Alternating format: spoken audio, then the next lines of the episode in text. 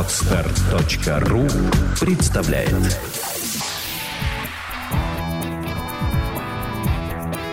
Александра и Андрей Копецки в лучшем психологическом подкасте «Психология, мифы и реальность».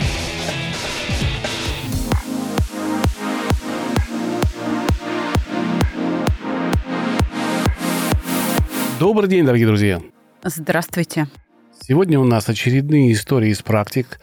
Пока мы статьи не пишем. Голосование на нашем паблике в ВК выявило, что вам интересны случаи, когда наша технология в чем-то кому-то помогала. Но подкасты мы решили записывать чуть чаще на эту тему. Поэтому сегодня очередные истории интересные из практики Александры.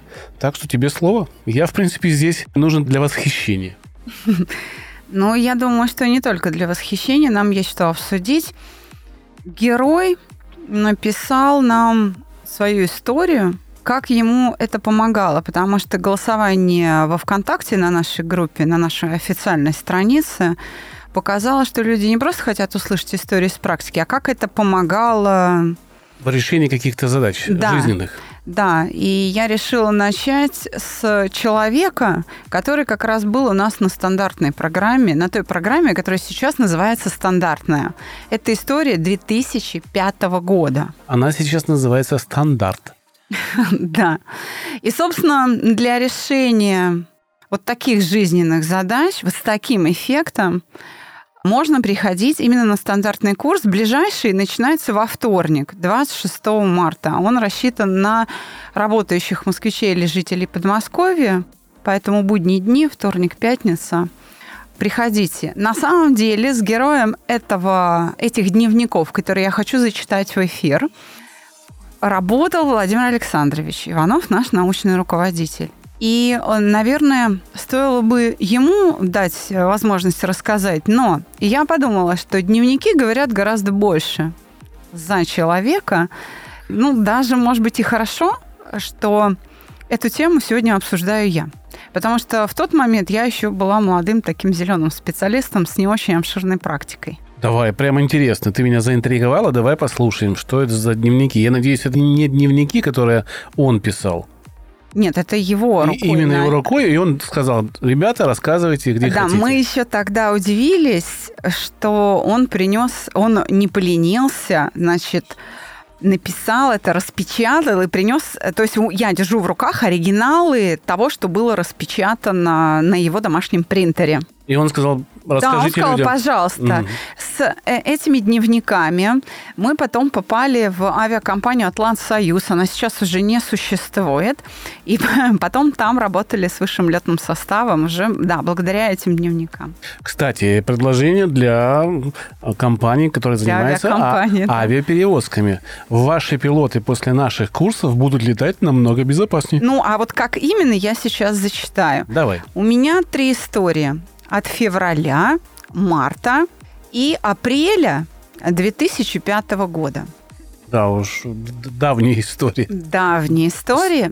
Хранила ты ее в закромах Родины очень долго. Для нас это драгоценность. Итак, история первая. 25 февраля 2005 года выполнял рейс Москва-Одесса со стажером, который выполнял 3-й рейс, и с опытным 2-м пилотом. Перед взлетом я подышал, расслабился, подготовился к выполнению рейса. Это он имеет в виду чувство покоя, как мы учим входить в состояние покоя за 1-2 дыхательных цикла. Когда начал руление, заметил чувство радости, спокойствия и ощутил очень четко движение самолета. Как никогда я с ним слился в одно целое. Методику обучения 2-го пилота построил так, чтобы дать возможность 2-му пилоту расслабиться и почувствовать управление самолетом, не загружая его английской технологией. Там существует какая-то английская технология, они в курсе. Профессионалы, которые нас слушают, наверное, поймут. Взлет проводил 2-й пилот. Он взлетел, но я все четко контролировал, разгружая 2-го пилота, не делая при этом никаких ошибок в технологии работы. Ощущение растянутого времени. Успевал контролировать одновременно параметры работы двигателей и технику пилотирования 2-го пилота. Перед снижением в аэропорту Одесса расслабился, подготовился к посадке. То есть он опять делает чувство покоя. Снижение выполнял снова второй пилот под моим контролем. Погода в аэропорту Одесса. Видимость 2 километра. Ну, с такой скоростью это маловато. Высота границы облачности 200 метров. Это ничего. Полоса покрыта снегом, частично льдом. Сцепление 0,4. Заход на посадку выполнялся в облаках. Пилотирование выполнялось инструментально по приборам. Тебя ничего не видят, летят. Кстати, в Одессе-то полоса короткая. На третьем развороте опытный второй пилот доложил сильную вибрацию двигателя до 5 единиц. Я взял управление без эмоций, быстро начал выполнять изменения работы двигателя, чтобы уйти от большой вибрации. При этом проанализировал. Первое. Нет паники в экипаже и нет необходимости сообщать о неисправности диспетчеру. Второе. Анализируя радиообстановку, сделал вывод, что заход можно сделать с первого раза без ухода на второй круг. Третье. По возможности стараться не выключать двигатель, не нарушая руководство. Потому что при выключенном двигателе заход на посадку происходит при выпущенных закрылках на 15 градусов с увеличением скорости примерно 30-40 узлов. При этом самолет был с полной посадочной массой, а полоса в аэропорту Одесса 2400 метров. По оценке всех составляющих, вероятность выкатывания за пределы полосы. Продолжая полет, контролировал режим, и вибрация была не более 4 единиц. Закрылки выпускал постепенно, контролируя пилотирование самолета. В последний момент выпустил закрылки на 40. Посадка была мягкая и не составляла особого профессионализма. На стоянке экипаж был в состоянии напряженности и испуга. А у меня такого чувства не возникло. Дальше взял телефон и сообщил проблему в нашу авиакомпанию. По указанию инженерной службы в электроотсеке нашел прибор вибрации, протестировал и определил, да, вибрацию в 5 единиц. Инженеры не знали, что делать с самолетом. Стробоскоп, снятие двигателя или балансировка лопаток. При визуальном осмотре двигателя нашли, что 5 лопаток болтаются очень сильно. Ну, большая часть, двигателя, я так поняла. По указанию инженеров смазали лопатки керосином, выехали на полосу, отгоняли двигатель, загрузили пассажиров и прилетели в Москву. Вывод. Возможные ошибки пилотов при выполнении этого полета. Первое. Паника. Второе. Выключение двигателя. Третье. Инструментально не справиться с управлением самолета. Четвертое. Выкатывание за пределы полосы с закрылками 15. Гибель, я бы так сказала. Возможная гибель, пассажиров и самолета. Экономическая выкладка. Только мои действия принесли авиакомпании экономию от 50 и более тысяч $. Ошибки могли повлечь с собой самые неприятные последствия, вплоть до закрытия компании. Серьезно, здесь прям технический отчет. Я думаю, что я здесь половину не понял, но чувствую, что было очень опасно и круто. Как он справился? Пассажиры об этом не знают. Да, мы не знаем о таких вещах. И слава богу. Посмотри, насколько хладнокровно и спокойно человек с этим справляется. Всего лишь, как он говорит, подышав до и после. Как раз для таких моментов, для таких профессий, для таких ситуаций, они бытовые, ведь ничто же не предвещало, предназначено в том числе наше мобильное приложение с чувством покоя, которое позволяет раз и перешел в состоянии, при котором у тебя даже время замедляется. То есть ты начинаешь опережать время, потому что ты расслаблен, и твое внимание свободно перетекает с одного прибора на другой, с одного процесса на другой, и ты можешь этой ситуацией окружающей управлять. Большой молодец. Смотри, там не было страха, правда? Я вообще это считаю фантастикой. То, что ты мне сейчас рассказываешь, я и раньше знал эти истории из практики, мы их просто не зачитывали, ты мне их рассказывала. И я всегда восторгался вашей этой работой. И это, кстати, одна из причин, по которой я работаю у вас. Я хочу сказать, что это вообще-то и его работа над собой.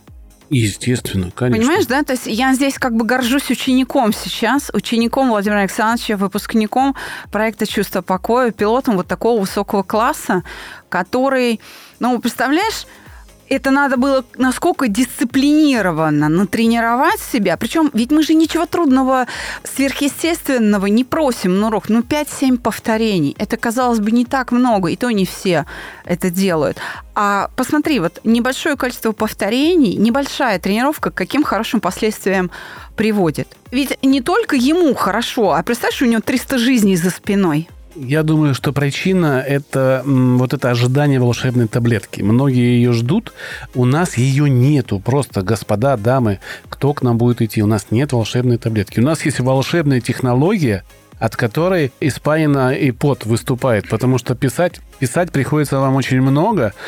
Выуживать из себя то, что вы закапывали, но не прилюдно, а просто в тетрадку. Ну, для себя, да. Для себя. Так как эти все ситуации, все являются тренажером. Если бы у вас их не было, то нам бы было, наверное, трудно научить вас чему-либо, потому что не с чем сравнивать. Но если они у вас есть, их нужно вынимать, класть на бумагу и отрабатывать вот этот навык нормального, хорошего переживания. Потому что мы не можем не переживать. Многие нас не то что обвиняют, а говорят, чувство покоя – это отключение эмоций, это вообще бред какой-то. Мы не отключаем эмоции. Мы их перерабатываем. Они были, потом их нет. То есть вы их помните, а ощущение вот этого гнева или там обиды исчезает. Вот и все. А вновь вступающие просто работают в то время, пока происходит событие. Я как раз об этом сейчас и хотела сказать. Если бы проект «Чувство покоя» избавлял людей от эмоций, мы были бы фабрикой по производству психопатов. Совершенно точно. Но мы оздоравливаем людей. На самом деле как раз происходит все наоборот. Люди живут, не приходя в сознание, можно сказать, на рефлексах. И благодаря вмешательству проекта «Чувство покоя» эти люди оживляются. Они как раз, наоборот, из состояния биоробота приходят в человеческое состояние. То есть, на самом деле, гамма переживаний после обучения на проекте, она шире, она тоньше, разнообразие, правда, больше.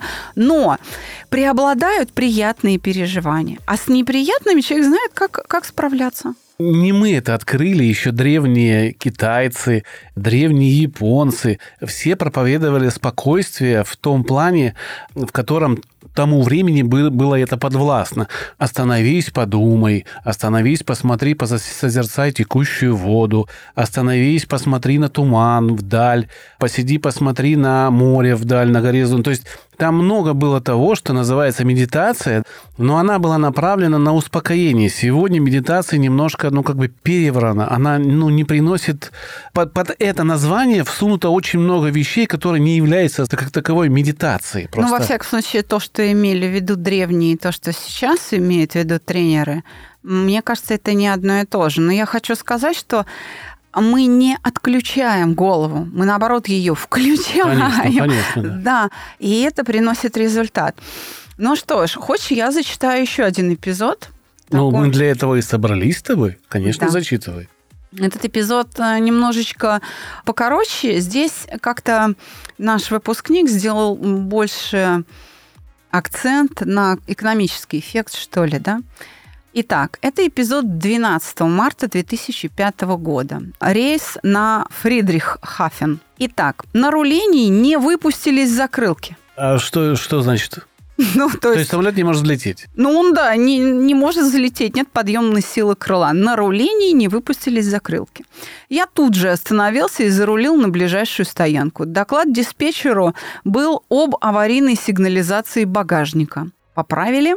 Закрылки выпустились, а потом при уборке заклинило на 1 градус. Я опять зарулил на стоянку к телетрапу, и мне поменяли самолет. На взлете, уже в новом самолете, в другом, я почувствовал сильную вибрацию передней ноги. Под кабиной, да, передней ноги они это называют. И посадку выполнял с минимальной нагрузкой на переднюю ногу. Так как полоса была короткое, то требовалось большое мастерство. Инженера в этом маленьком аэропорту не нашлось. Не нашлось того, который мог бы оценить пригодность к полету передней стойки. совместно со вторым пилотом произвел осмотр передней стойки самостоятельно и прилетел в Домодедово в аэропорт базирования. На посадке, как и проигрывал в голове, так абсолютно точно выполнил посадку. Опускание передней стойки было на минимальной скорости. Стоимость передней стойки примерно $150 тысяч. Минимальный ремонт, который, возможно, устранил бы вибрацию перед перелетом в аэропорт Франкфурт, примерно $100 тысяч. А простой самолет и 3 дня – это еще деньги. Разрушение стойки в процессе разбега или посадки могли бы привести к катастрофе. Я так понимаю, он тоже выполнял упражнение «Чувство покоя». Просто здесь не сказано. Вот. Да. Смотри, это в один день один самолет не выпустили из закрылки, другой самолет передняя нога. Это вообще очень опасная ситуация. Посмотри, насколько вот человек справляется с этими ситуациями. В один день куча негативных событий, инженера нет, который мог бы подсказать. И в условиях большой неясности, горизонт неясности у него огромный, ответственность колоссальная. И тем не менее, он, видишь, без алкоголя выходит из этой ситуации. То есть сегодня у нас истории летчиков, которые проходили от этой компании у нас курс или переподготовку. Правильно я понимаю? Да. Потом за ним потянулась большая вереница из этой авиакомпании. Ее сейчас не существует. Это не Атлант Союз, это другая авиакомпания, и она закрыта уже. Вернее, ее там купили, поглотили и так далее. Но ты знаешь, когда этот герой к нам пришел, он попал вообще случайно как-то. От каких-то там знакомых. В общем, о нас узнал. И ответил на вопрос, что привело к нам. Это звучало так. Я авиапилот, работа у нас стрессовая, помираем мы рано, потому что нагрузки большие, и большей частью они эмоциональные. Они с друзьями, авиапилотами, с семьями, с женами, с детьми полетели отдыхать в Турцию. Втроем, 3 семьи. И один вернулся оттуда в гробу. У него на отдыхе в Турции просто остановилось сердце, и турки не смогли это сердце запустить. Чуть за 40 всем друзьям.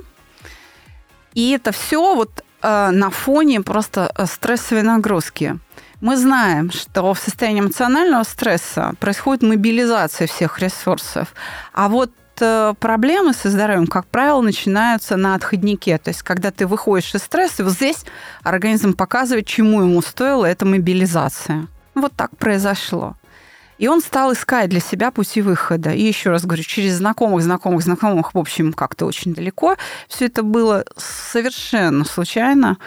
Ему попался в руки телефон Владимира Александровича, он ему позвонил на мобильный, пришел и отучился у нас. Хотя это абсолютно стандартный курс, ничего выдающегося для него, для этого героя мы не делали. То есть «Атлант» заказывал у вас курс, а этот пришел просто по какому-то стечению обстоятельств. Да, но «Атлант Союз» был через несколько лет после него, и в том числе благодаря вот этим дневникам, которые я сейчас зачитываю в эфир. Да, это был первый наш авиапилот.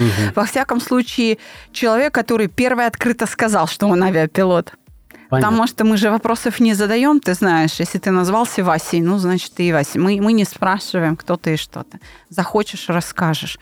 Топтаться в твоей жизни, надоедать расспросами мы не будем.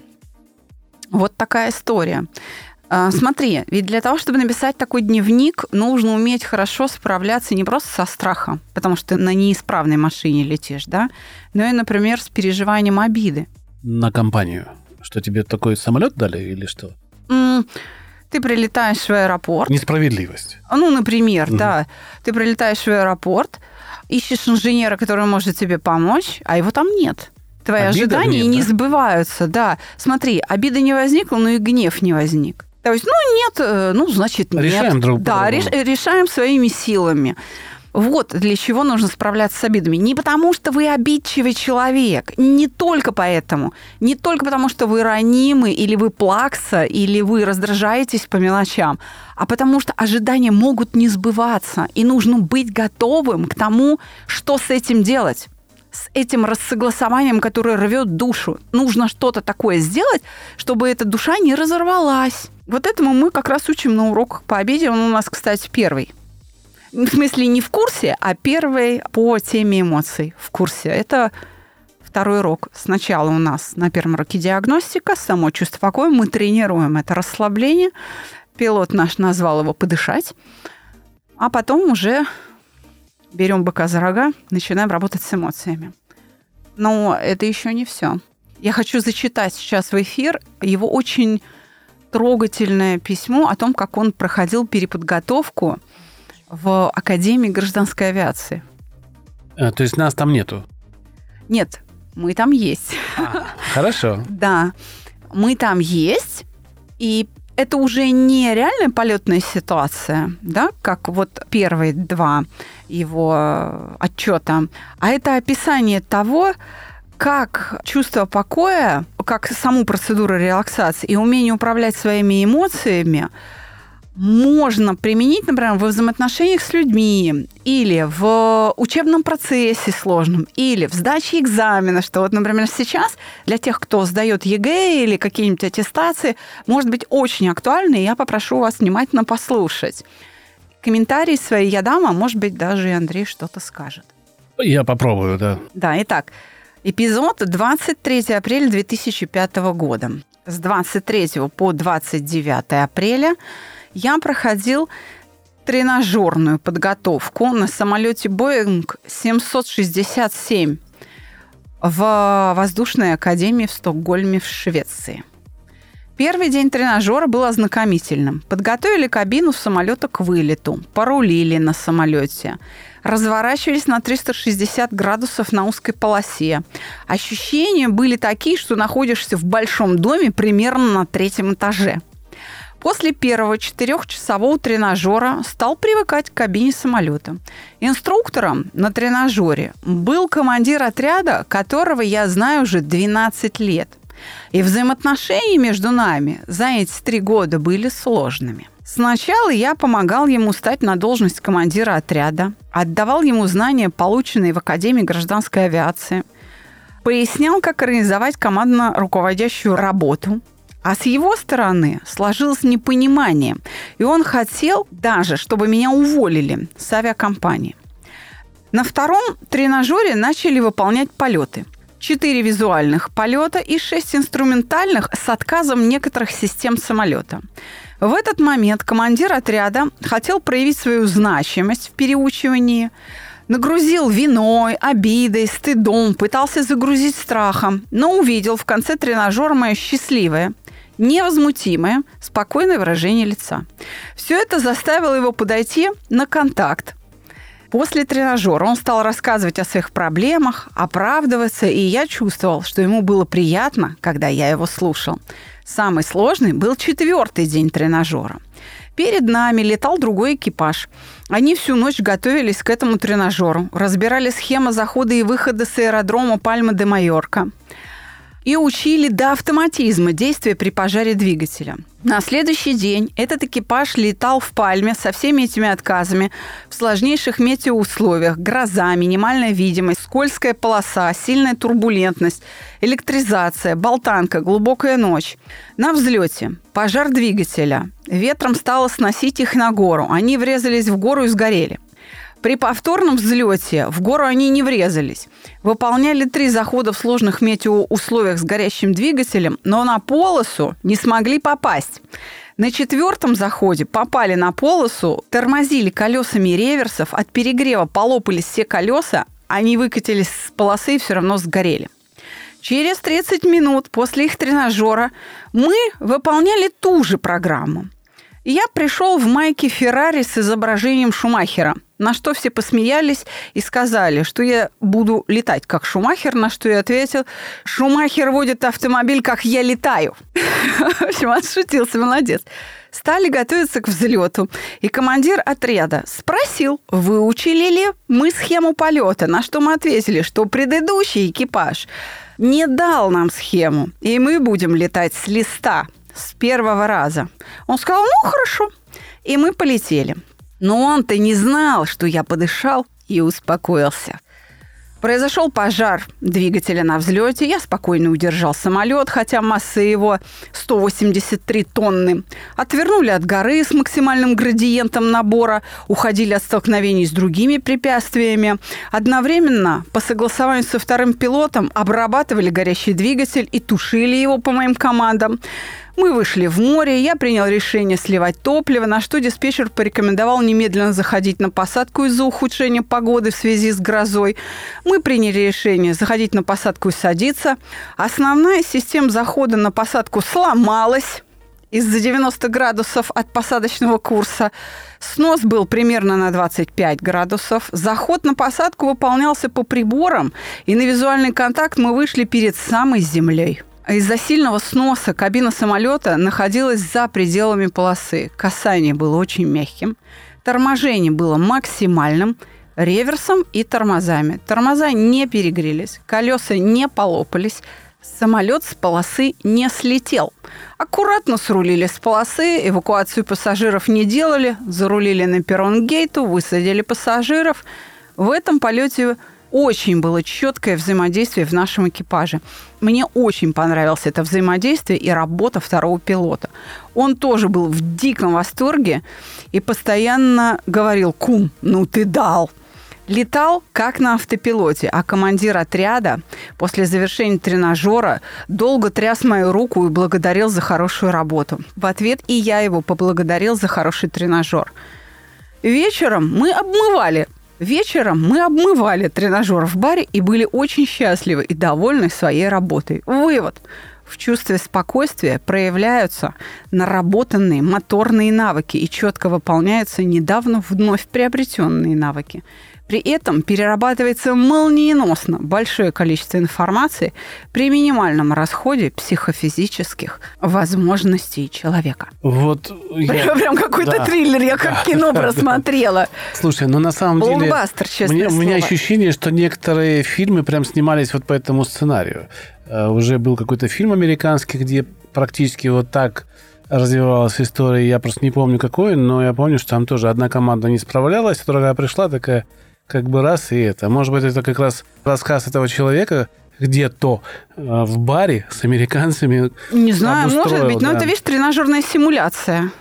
Ведь на самом деле я же знаю, что кроме пилотов были еще автогонщики, мотогонщики, кикбоксеры, боксеры, различные другие технические виды спорта, где вы с Владимиром Александровичем как-то помогали справиться с большим комплексом проблем у спортсменов. Ты нам как-то поведаешь эти истории? А давай будем держать конфетку за щекой и пообещаем в следующем выпуске рассказать. Я расскажу о гонщиках, расскажу о своих экспериментах удачных. У меня материалы на целую докторскую диссертацию по подготовке гонщиков. А подсмотрела подход я, увидев в интернете один любопытный отчет военного врача, который обследовал курсантов летного училища, который готовит истребителей и штурмовиков. Насколько я понимаю разницу, истребители работают в основном по воздушным целям, а штурмовики по наземным. А конструкции самолетов довольно похожи. И он обследовал две группы. Тех, кто на отчисление, и отличников именно пилотажа. И вот об этом давай я расскажу в следующем выпуске. Хорошо, прям заинтриговала. Ну что, друзья, вот такие истории волшебные происходят у проекта. Они были в истории проекта. Мы вам поведали и будем еще ведать. Так что слушайте, оставайтесь с нами, подписывайтесь на наши социальные сети, на Facebook, на ВКонтакте. Паблик есть. В Инстаграме у нас часто проходят прямые эфиры. И ВКонтакте проходят прямые эфиры. Мы не купили еще эту волшебную коробочку, которая дает нам возможность во все... Стримить, да, сразу стримить везде. Во все социальные сети. Но надеемся, что со временем мы ее купим. Так что спасибо, что вы с нами. Спасибо за то, что слушаете. Спасибо, что пишете очень интересные письма.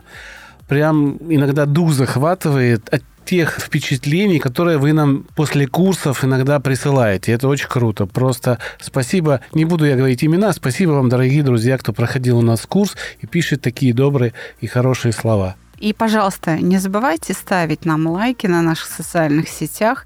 И ставьте нам, пожалуйста, хорошие отметки в магазинах Google Play и App Store под наше приложение. До новых встреч. До свидания.